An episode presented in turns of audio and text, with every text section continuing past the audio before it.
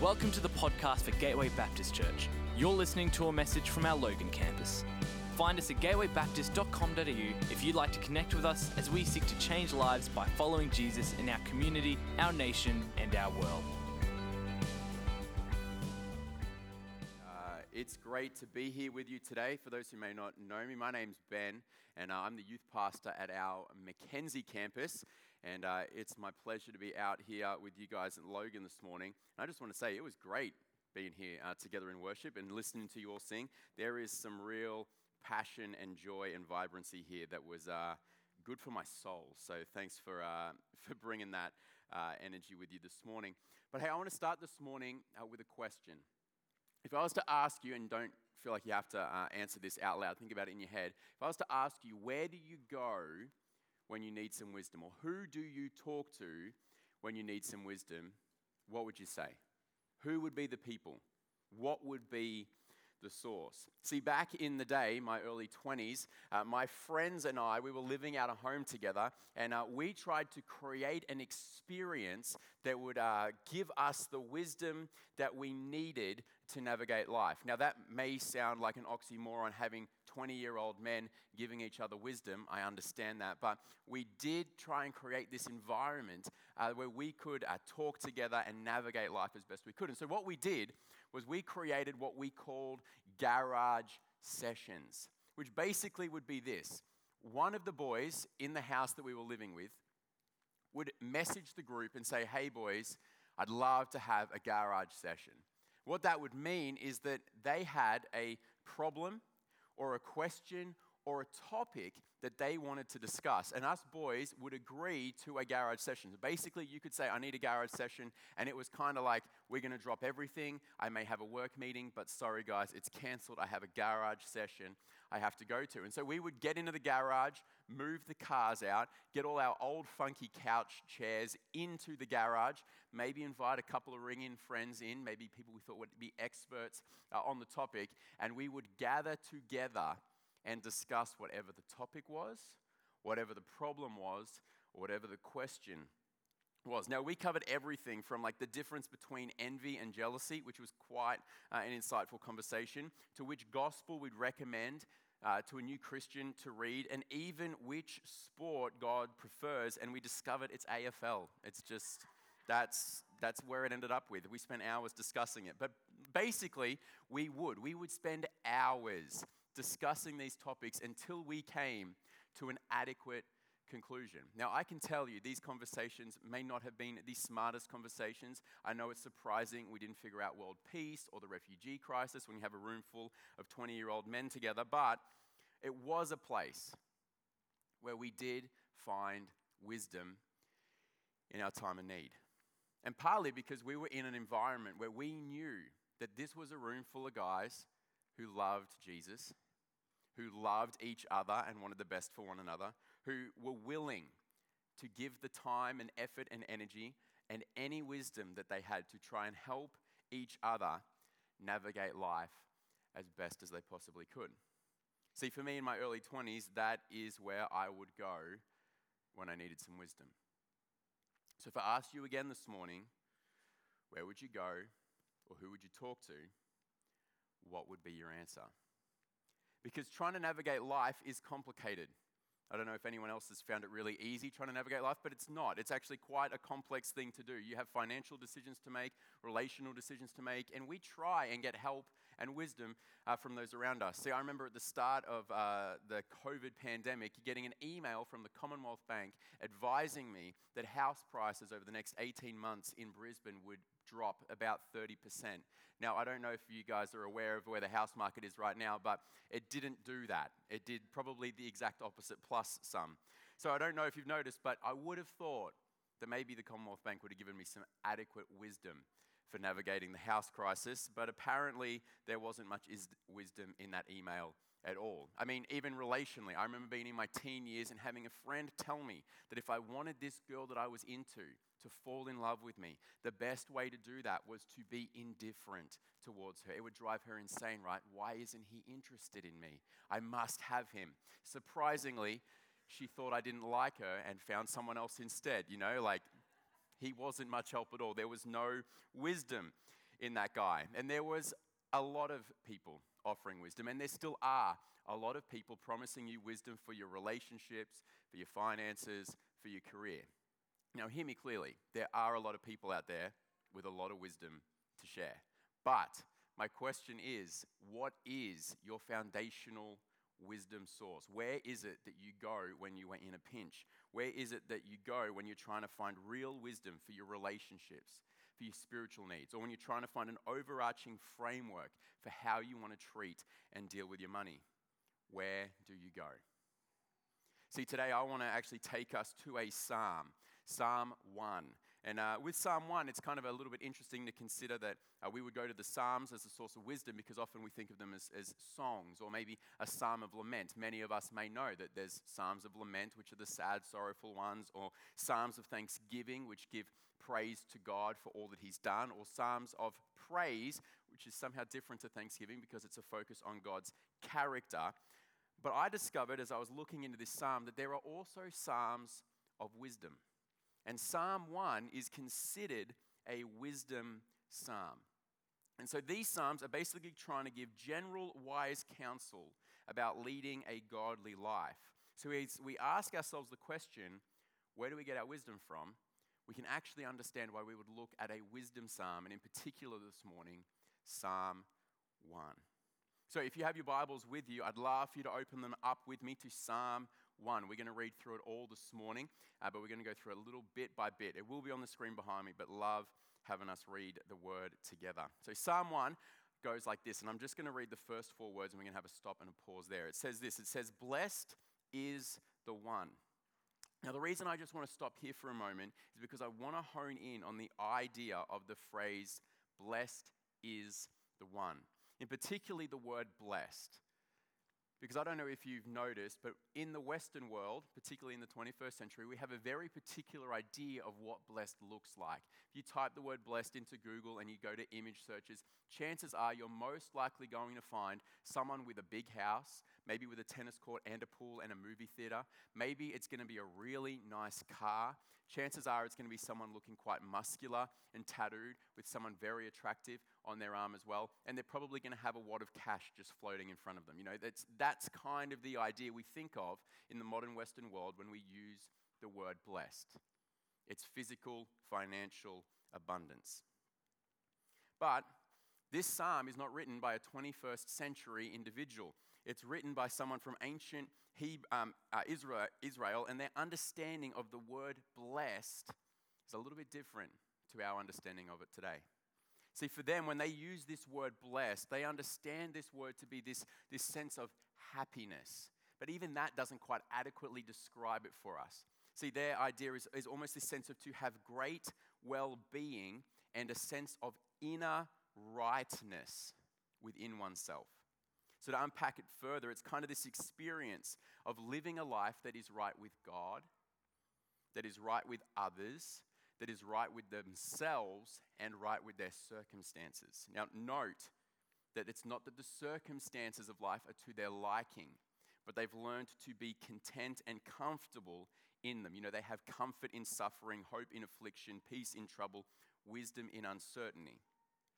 They ultimately live from this deep knowing that God loves them and is with them, and that means that whatever they find themselves in, they feel an inner sense of quiet assurance. Now, a person in this culture at this time would be considered a person of wisdom, because they have a wise way of navigating their relationship with God, with others, with themselves, and with their circumstances. That is what it means to be blessed, to be someone who is so deeply right with themselves that they walk with a quiet assurance in all areas of their life. Now, I don't know about you, but that actually sounds like something I would deeply like to have in my life as I navigate the complexity of living. But that is the blessed person. And the psalmist isn't writing this to give us a picture of someone or something or a way of living and being that is unattainable for us, as if with something distant, be like, that's a blessed person, good luck getting there. Rather, the psalm wants us to understand that this is available for us today. And so he very quickly and clearly goes on to explain how the blessed person lives. continues on and it says, "Blessed is the one who does not walk in step with the wicked, or stand in the way that sinners take, or sit in the company of mockers, but whose delight is in the law of the Lord, and who meditates on it day and night. That person is like a tree planted by streams of water, which yields its fruit in season, and whose leaf does not wither. Whatever they do prospers." So here is where the contrast and wisdom begins. We've been explained what the blessed person is, and then we see that the psalmist is going to explain to us what the blessed person doesn't do, but also does do. See, the first thing we're going to hone in on is what they don't do. And we see it very clearly. The psalmist says they don't walk in step with the wicked. They don't stand in the company of sinners or sit with mockers. Now, hear this carefully. It's very easy for us as we read this passage to take it really literally, in the sense of this idea means as Christians, we must completely remove ourselves from the presence and influences of those who do not believe what we believe. But if we dig a little bit further into this verse, this is not solely the argument that the psalmist is trying to make. They're actually trying to help us understand the depth of relationship and the types of character that this person doesn't associate with. See, when we understand these words, it becomes a little bit clearer to us. See, the wicked person in this passage is someone who is ignorantly sinful. Someone who doesn't really know what they're doing or how they're living and how it's not as God intended. Think of like a small child who comes home from school having learned a word that we don't really want them to learn, right? They come home and maybe they just throw it into a sentence at home, and we're shocked to hear that they know this word now. Now, does this kid know what it means? Almost certainly not. Do they realize what they're doing is wrong? Almost certainly not. It's that kind of idea. This is someone who's just living their life and doesn't quite understand what they're doing or how it is impacting their relationship with Jesus. That is the wicked. Now, we see that actually the sinner is someone, in the understanding of this word, who is someone who is habitually and increasingly holistically going against God's leading. This is someone who is beginning to intentionally decide that they would like to live in a way that is counter to God's leading and planning. And then we end with the mocker, who is someone who actually goes out of their way to scorn and belittle those who follow God's commandments, and they have contempt for them and who He is. So, as you can see, just in this psalm, in these three little descriptors of people, you can see that there is a progressive view of the world that sets itself up against God, and this is what the psalmist is talking about. This is going that there's someone who just is kind of innocently, unintentionally living a way that is not in line with God's plan, all the way to those who outrightly stand against it and hold those who follow it in contempt. See, this is kind of like what we see in culture when we hear comments along the lines of religion is like the opiate of the masses, or religion is the cause of all wars, or God is a delusion used to control people and we'd all be better off without Him, right? These are the mockers, the scorners, the people who decide that actually they would rather not believe in God. But not just that, they think all that do are people who are unwise and ultimately leading a terrible life. See, they are spouting wisdom for people to follow. So these are the characters in this psalm. But then the psalmist also uses descriptive words about the relationship with them. He uses these words: walk with, stand with, and sit with. Now, these words are critically important to the level of relationship that is had with these people. If you consider walking through the shops, right, and the different relationships that you would have with people, imagine you see maybe someone that you kind of know, like just briefly, maybe it's me now, you know, you've just met me today. You see me in the shops, you don't necessarily really know me super well. You might just wave at me and say, "Hey Ben, how's it going?" I'll be like, "Good, how about you?" You'd be like, "Good." We kind of continue on our way. We might not necessarily be close friends or best friends, but we know each other enough to be courteous and to say hello, and that's kind of it. We're kind of like walking together, right? We walk through the shops, we're kind of done. Consider standing with someone. Now, Max and I are good friends. Max used to be in the youth ministry that I lead at McKenzie, and then he came here. No worries, I will give him to you. I'm not bitter about it at all. I don't miss him one little bit, not at all. I don't cry myself to sleep on a Saturday night realizing he won't be with me at YC on a Sunday morning. I don't. But if I saw Max in the shops, I would stop and I would stand with him and I would talk. We'd probably have a bit of a long conversation about how things are going down here at Logan, what's happening with his girlfriend Rachel and how women named Rachel are the best because my wife is also named Rachel. You know, like we would probably have a conversation about those things together. We would stop and stand because we have a stronger relationship. We have a better friendship, a greater connection. But the people I invite into my home, we often spend time sitting together around the table, sitting on the couch, having a conversation. It normally goes for a couple of hours. There's real depth of relationship. Now, there's every chance that when I have those people over, we're sitting there talking politics, we're talking faith, we're talking marriage, we're talking life, we're talking deeply. And our lives are really rubbing off on each other. And sometimes I listen to their wisdom, and it shapes how I'm going to, communicate with Rachel. It shapes how I'm going to lead in my, in my ministry position. There's a real shaping influence that happens in those relationships. And this is the journey that the psalmist is again taking. He's saying the wise person does not necessarily sit with the mockers. They don't sit with them. They're not people who are going to invite them in, do life super deeply, become, a part of their wisdom and sit under their teachings. They're actually just going to have a little bit of distance from that whole environment. Now, this again is clear for us to understand. This is not that we remove ourselves from the world around us. This is understanding a very key principle about the importance of who we let into our lives and the wisdom that they share with us. See, for a little bit of a lighter example, I remember talking with one of my housemates back when we had our garage sessions, who was going through a little bit of a relationship issue. Nothing super major, but he was just trying to figure some things out and trying to work it through. And he told me, as we were talking about it, that he'd had a previous conversation with one of the other guys that we were living with who gave him some advice. Now, he told me this advice, and it was terrible. I wish I could remember it so I could tell all of you about it. But it was probably something along the lines of, if you love them, let them go. If they come back, they're yours. If they don't, they were never yours to begin with. Kind of like those platitudes that you're like, that doesn't make any sense at all. If you love them, maybe you should fight for them. But that's okay. But he kind of gave that kind of advice. And I remember being a bit shocked. And I said, mate, why did you talk to this guy? And he was like, oh, well, he was there. It was on my mind. I thought, he might have some advice. I said, I love this guy. He's a great guy. And he does have some good wisdom. But, mate, he hasn't been in a relationship since year 8. And I don't even know if you can count year 8 relationships, really, at all. It was probably 2 months, and they maybe talked to each other 3 times, I don't know how much wisdom he actually has in this situation. He said, oh, well, I just thought I'd hear it. I said, that's cool, and he's a good guy, and he means well. But in our group, in our garage session crew, you have 2 guys who are engaged. They're at least somewhat successful at what they're doing. They're at least about to kind of tick the box of well done, you made it to marriage. You've navigated some complex issues to get there. Why didn't you talk to them? He said, oh, I don't know. I didn't even think about it. And so I just was talking to him about this. I said, mate, I think you need to call a garage session, get the boys together, get some wisdom in the room, and talk to some other guys about what you're going through. And so he was like, you know what? I think you're right. And he did. Got us in the room, we talked it through, and everything went really well. I mean, the relationship ended later, but it wasn't from what we said in that garage session, right? We guided him in the right course for that moment. It was other wisdom later that helped him make a better decision in the future. But the principle is really simple.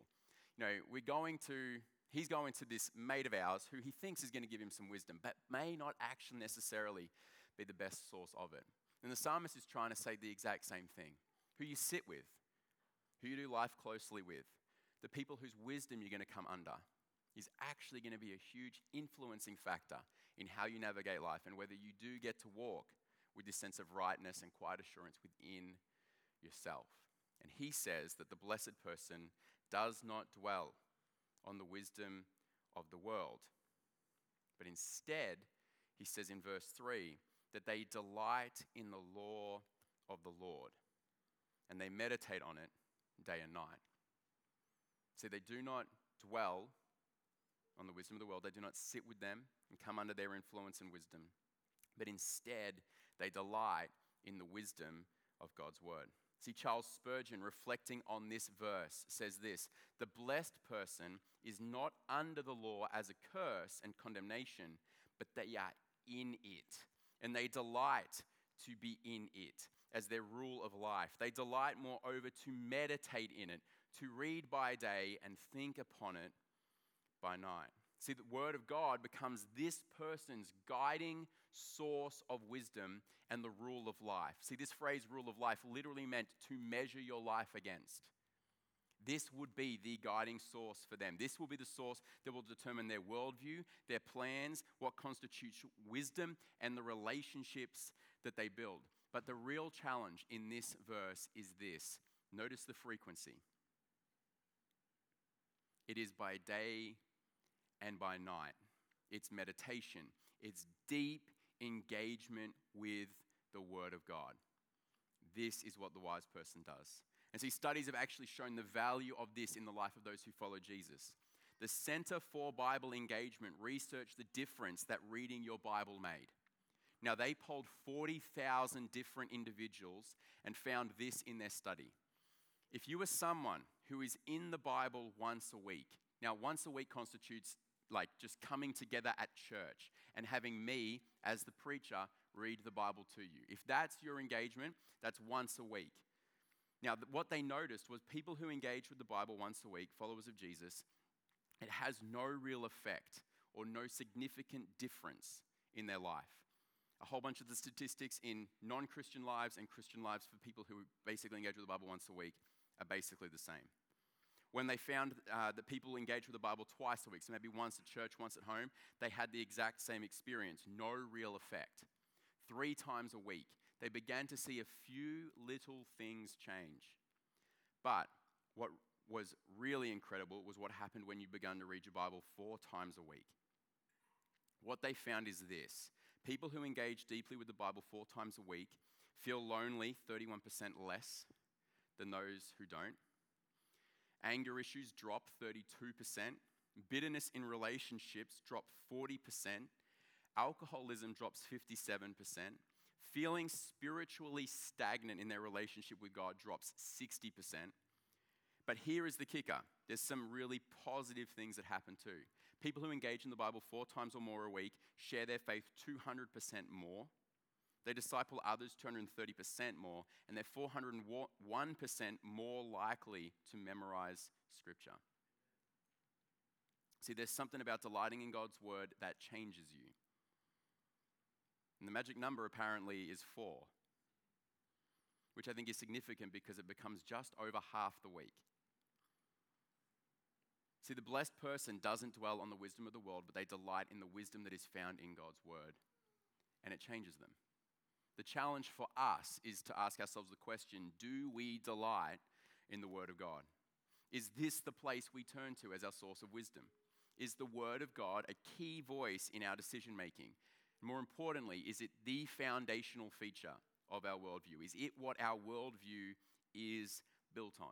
Because the research shows and says that you will notice it in your life. When I first started out in ministry, I had to have a conversation with a leader who was having a little bit too much fun on the weekends, if you catch my drift. And some of it was kind of getting onto social media, which meant I very quickly found out about it and had other leaders bring it to my attention. And so I realized I needed to have a conversation with this guy and sit down and just see where things were at and what was going on. And, you know, it's never a fun conversation. I'm sure we've all had those moments where we've had to deal with like a staff member or a family member or someone where we just have to sit down and kind of say, hey, this isn't good enough. And it's never fun. It's never fun doing something like that. And I remember praying about it as I was driving to the meeting and just going, God, like, please help me, help this go well, help him hear the heart that's behind it. You know, like, I don't want him to feel like I'm trying to like kick him out or anything like that. I just want to hear what's going on. And in that time of prayer, I remember God saying, hey, Ben, like, you know, I want you to remember that just as you want things to go well with him, I want him to somehow draw closer to me and all of this too. Like, my heart is for him in this. And so I remember going, well, God, help guide me in this whole conversation. Anyway, we're sitting at the cafe and it's awkward, you know. Like, he's sitting there knowing that I've initiated a catch-up, and he's like, I'm almost certain that I'm getting in trouble. So he's, you know, just chatting away about things that are going on. And eventually we talk about it, say, hey, look, we got to talk about some of the stuff I've seen on social media, what's been going on for you. And he said, yeah, look, no, that's not good. And we kind of talked about it. And I remember asking him, well, what can we do to help you? Like, how can we support you and help you navigate this? I know, coming out of high school can sometimes be difficult as you're trying to, navigate life. How can we help you? And he made this reflection on his own life. He said, look, I love coming to church. Prayer is something that I do pretty regularly. And he's like, because I find myself in trouble all the time. And so I'm always asking God to help me out. I say, well, yeah, that makes sense. I've seen it online. And he said, don't mind worship music, all that kind of stuff. He said, but I just struggle to read the Bible. I just haven't done that in months. And I said, that's all right. So do you think that would be helpful? He's like, I think that would probably be helpful to do. And I said, well, what can we do to support you? And he said, oh, I don't know. I think maybe just some accountability or some people checking up with me would be great. And he was in my life group at the time. And there was another guy in my life group who I'm pretty certain only owned a Bible. He didn't know that other books existed, I'm pretty sure. It was just the only thing I ever saw him carrying. And I'm pretty sure sometimes he spoke in Bible verses. That was kind of how he addressed you. How is your day? Well, the Lord is good. He has been faithful. You're like, is that Hosea 1:3? Is that your answer to my question about how your day's going? But he just lived and breathed the word. It was ridiculous. I'm pretty sure every single verse in the Bible had been highlighted by him at some point. And I thought, you know what? I'm going to pair you guys up together. And it was incredible what happened. So over the next 4 to 6 weeks, there was no real discernible difference, right? This guy was coming to life group and he was kind of just chilling. His general engagement was that he would kind of sit there and not really engage unless he had something funny to say, he was that kind of guy. And but after about six to eight weeks, all of a sudden I noticed he started to come with his Bible. He brought his Bible to life group and he'd sit there and he would read along with us. He wouldn't really say much, but he was engaging. I was like, that's really interesting. About a couple of months after that, so maybe 3 or 4 months after our conversation, another shift began to happen. He would be coming to life group with his Bible and he would also be engaging in the conversation, but he would be sharing things. He'd be like, man, I was reading through the Bible this week and I don't know if you've ever read Proverbs, right? But Proverbs 16 is really cool. And he would share his reflections of what God had been showing him and revealing to him. And all this was happening over a few months and he just kept getting into it. And you could see the YouVersion Bible app, I could see he was engaging with it, highlighting stuff. I was like, this is really, really cool. Anyway, eventually, about 12 months later, he moved over to the UK, wanted to go on a bit of an adventure and live life up over there. So kind of lost a little bit of contact. But about 2 years ago, he reached out to me, just sent me a message on Facebook. He's like, hey man, I would really love if we could have a call. I just need your help with something. And I was like, oh boy, what has happened here? If he's reaching out to me in Australia while he's over in the UK. And so we organized a time and had a call. And he... kind of called me and we chatted, just caught up about life. And then he kind of got to the crux of it. He said, look, I got a question and I need some help. I don't know what to do about it. I said, oh, what's going on? And he said, look, I've been connected in with the church over here in the UK and I've just been praying and reading my Bible and I just feel like God is encouraging me to just go and talk to the pastor about volunteering a couple of days a week to be the youth pastor here and try and help get a youth ministry kind of going, right? And I remember being on the end of the phone and being like, whoa, that's cool. As a youth pastor, right? It's so validating when someone else wants to be a youth pastor because you're like, I did make a good career choice. Other people want to do this too, right? That's a nice feeling. But it's also really cool to see him and the journey he's been on. To go when he was 19, he was having a bit of a wild time and he didn't really know where he was at. And we got the word of God into him and kind of helped focus that. And we saw a slow transformation over a period of time. To see that end goal be him going, you know what, I want to give my time to invest in the next generation because I feel like that's something that God wants me to do. It was such an incredible transformation. And I think wholeheartedly a testament to his deep engagement in the word of God and the way that it changed and transformed him. See, these are the things that happen, the stories that occur when we have deep, regular engagement in the word of God, when we actually choose to delight in the wisdom that is found in his word. And we recognize that actually this will ultimately, as it says in verse 3, produce for us a fruit in season. That actually in season, he was ready now to step into this youth pastor role. See, Spurgeon again, in reflecting on this verse, says that the blessed person brings forth their fruit in season, which is an important thing for us to understand. He says it's not unseasonable graces, like untimely figs, which are never full flavored. But the one who delights in God's word, being taught by it, bringeth forth patience in the time of suffering, faith in the day of trial, and holy joy in the hour of prosperity. See, fruitfulness is an essential quality of a gracious person, and that fruitfulness should be seasonable. See, it is this fruit that leads to us being able to walk with wisdom through the unpredictable nature of life.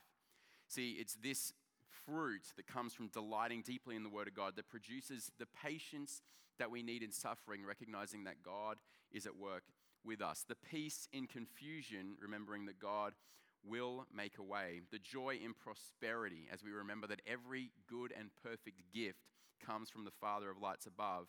The love for those persecuting us, as we remind ourselves that Jesus died for them too.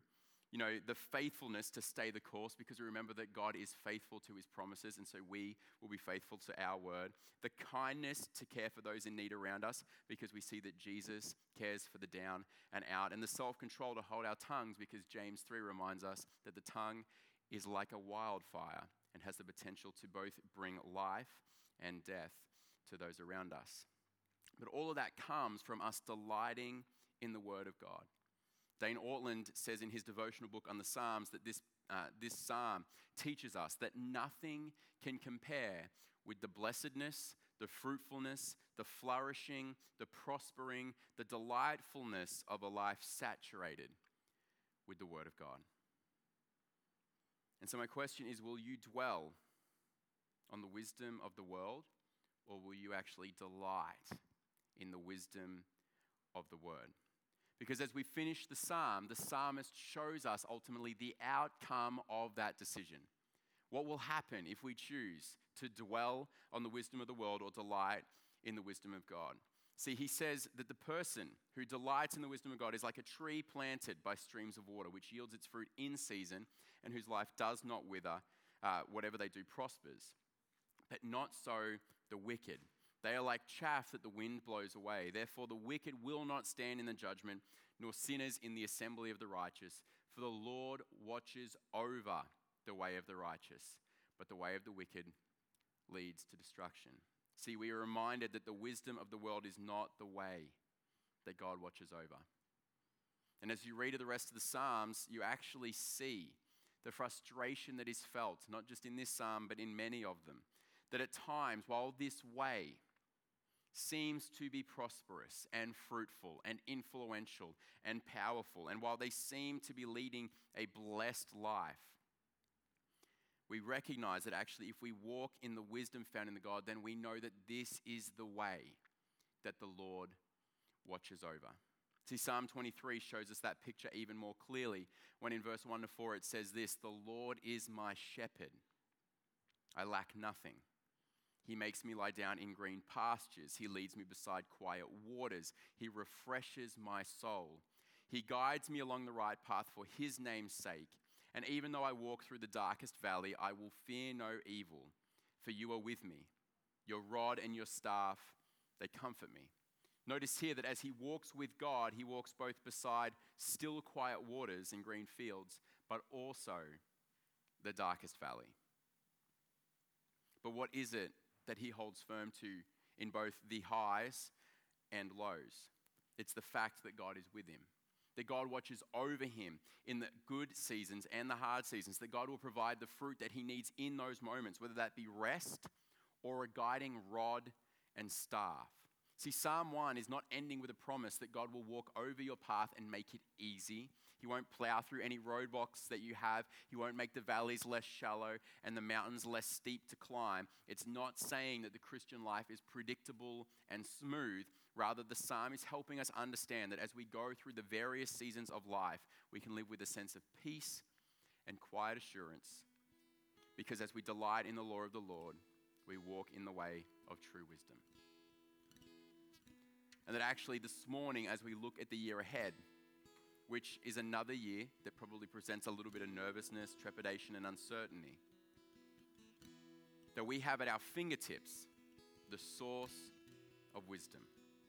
See, it's an incredible gift, and something that we sometimes miss when we read this psalm is actually, as the psalmist wrote this psalm, there's every chance that all he had that was the law of the Lord at that time was the first 5 books of the Bible, the Torah, the law, and potentially a couple of psalms, and maybe some other wisdom literature that we might have in the Bible now. He's got a handful of what we now have access to in the Old Testament and the New Testament. And the thing that blows my mind away the most is that not only do we have this whole book, the Bible, but we get the ability to spend time reading about Jesus, wisdom, God embodied as human flesh, not just as principles to learn, but as someone to read and imitate. See, he was the truly blessed person. He walked in true wisdom. In his relationship with his heavenly Father, his relationship with others, himself and his circumstances, he walked with true wisdom. And we have the ability to read that and to know that and to imitate that today. See, what we have today is an incredible gift, a gift that this psalmist, I think, would be completely mind blown over the fact that we have access to this much wisdom in the Word of God. If he was delighting in just the first 5 books and a handful of other sources, imagine the joy he would find in this. See, the encouragement in this psalm to each of us is to not dwell in the wisdom of the world, but to delight in the wisdom found in God's Word. This is what is going to give us the confidence, peace, and rightness in our lives, the quiet assurance as we navigate the situations and circumstances that we face. And as we touched on earlier, it's the reading and engaging in it regularly that ultimately will change and transform us. And so my question is, what does that look like for you this year? How are you going to make it a higher priority, a greater source of engagement? Now, I know for many of you, you might have already got some New Year's resolutions for it. Maybe you're doing the whole, I want to read the Bible in a year, or maybe like, I want to read the Bible every day. You know, I preached this message a couple of weeks ago at the 6 p.m. service. I had someone come up after and be like, hey, I wanted to read the Bible every single day this year, and I haven't even done it once yet. You know, like, we're off to a good start, right? But I said, mate, that's okay. We just got to get creative with it. What does that look like for you today? What does it look like? Maybe you've been trying the morning Bible reading discipline and it just never happens because you got kids and you got family, you got work. Maybe you're not a morning person. Do it at night. Give it a try. You might never have tried it before, but do it before you go to bed. Maybe it's actually not trying to read it at the moment, but it's just listening to it. You know, can you listen to it in the car, on the train, or at the gym? Maybe you can watch YouTube videos on it from places like the Bible Project, or maybe you need a journal to help you write reflections, and maybe you don't even need to write, you need to draw. Maybe you can get a drawing journal. Maybe you just want to try and memorize a verse at the start of the week and reflect on it each morning. Something like that is deep and regular engagement with the Bible. Maybe you need to get on the YouVersion Bible app, read a plan on that. And I don't know if you know this, but you can actually add people as friends on the app and you can do Bible reading plans together. Last year, I wanted to read the Bible in a year. I'd never done it before. I know I'm a pastor and I hadn't read the whole Bible in a year. I'm sorry. I'll be better. But I did it with my friends. And there was times where I was like 7 to 15 days behind and one of them would message me and be like, hey Ben, we noticed you're a little bit behind. I want to play catch up.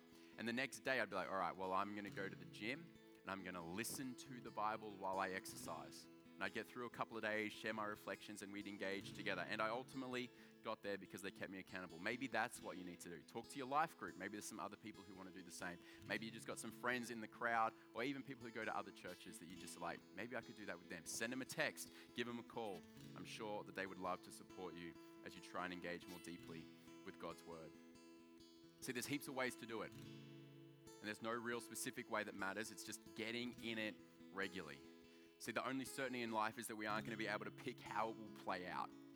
You know, all of your plans for this year, some of them will come to fruition, some of them won't. Some of the best things that will happen this year, you have no idea are coming. Some of the hardest things to happen, you won't even see coming, and they'll just hit you by happenstance. But all of us will be able to walk and navigate it as well as possible with a quiet assurance if we continue to grow in the knowledge of the one who actually ultimately holds it all in his hands, to learn his wisdom and to walk in the way that he watches for us today. So today, I want to encourage you to take that simple step. I want you to think, what is the action you're going to take to regularly and deeply engage in God's Word this year? Is it going to be to journal? Is it going to do a Bible reading plan? Is it going to be listening to it on the way to work, reading it before you go to bed at night? Whatever it is, do it and do it regularly. It will change and transform your life as you learn and delight in the wisdom of the Word of God. We hope you've been blessed by this message. If we can pray for you or you would like to take a further step in your relationship with Jesus, we would love to connect with you. Please head to gatewaybaptist.com.au and click on Get Connected to let us know.